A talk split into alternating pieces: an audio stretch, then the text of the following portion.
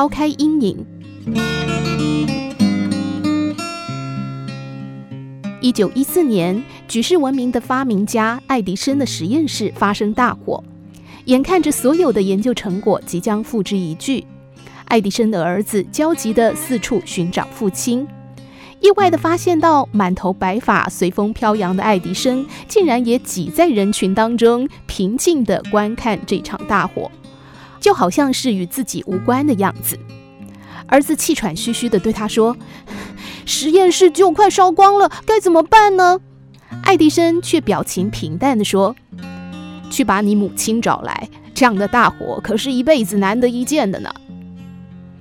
隔天，爱迪生面对化为灰烬的实验室说：“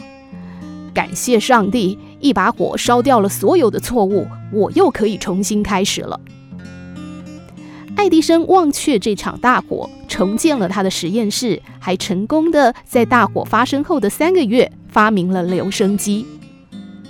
人很容易活在过去的阴影当中，而忘了眼前的阳光。人生当然不可能一路顺遂，遭逢无法挽回的事情，与其终日郁郁寡欢，一直活在阴影当中，倒不如往前一步，只要一步就能找到阳光，重新开始。一个实验室的灵魂，并不在于实验本身，或者是实验的过程、结果，而是实验的那个人。只要人不放弃，即使失去了，也能够重新开始。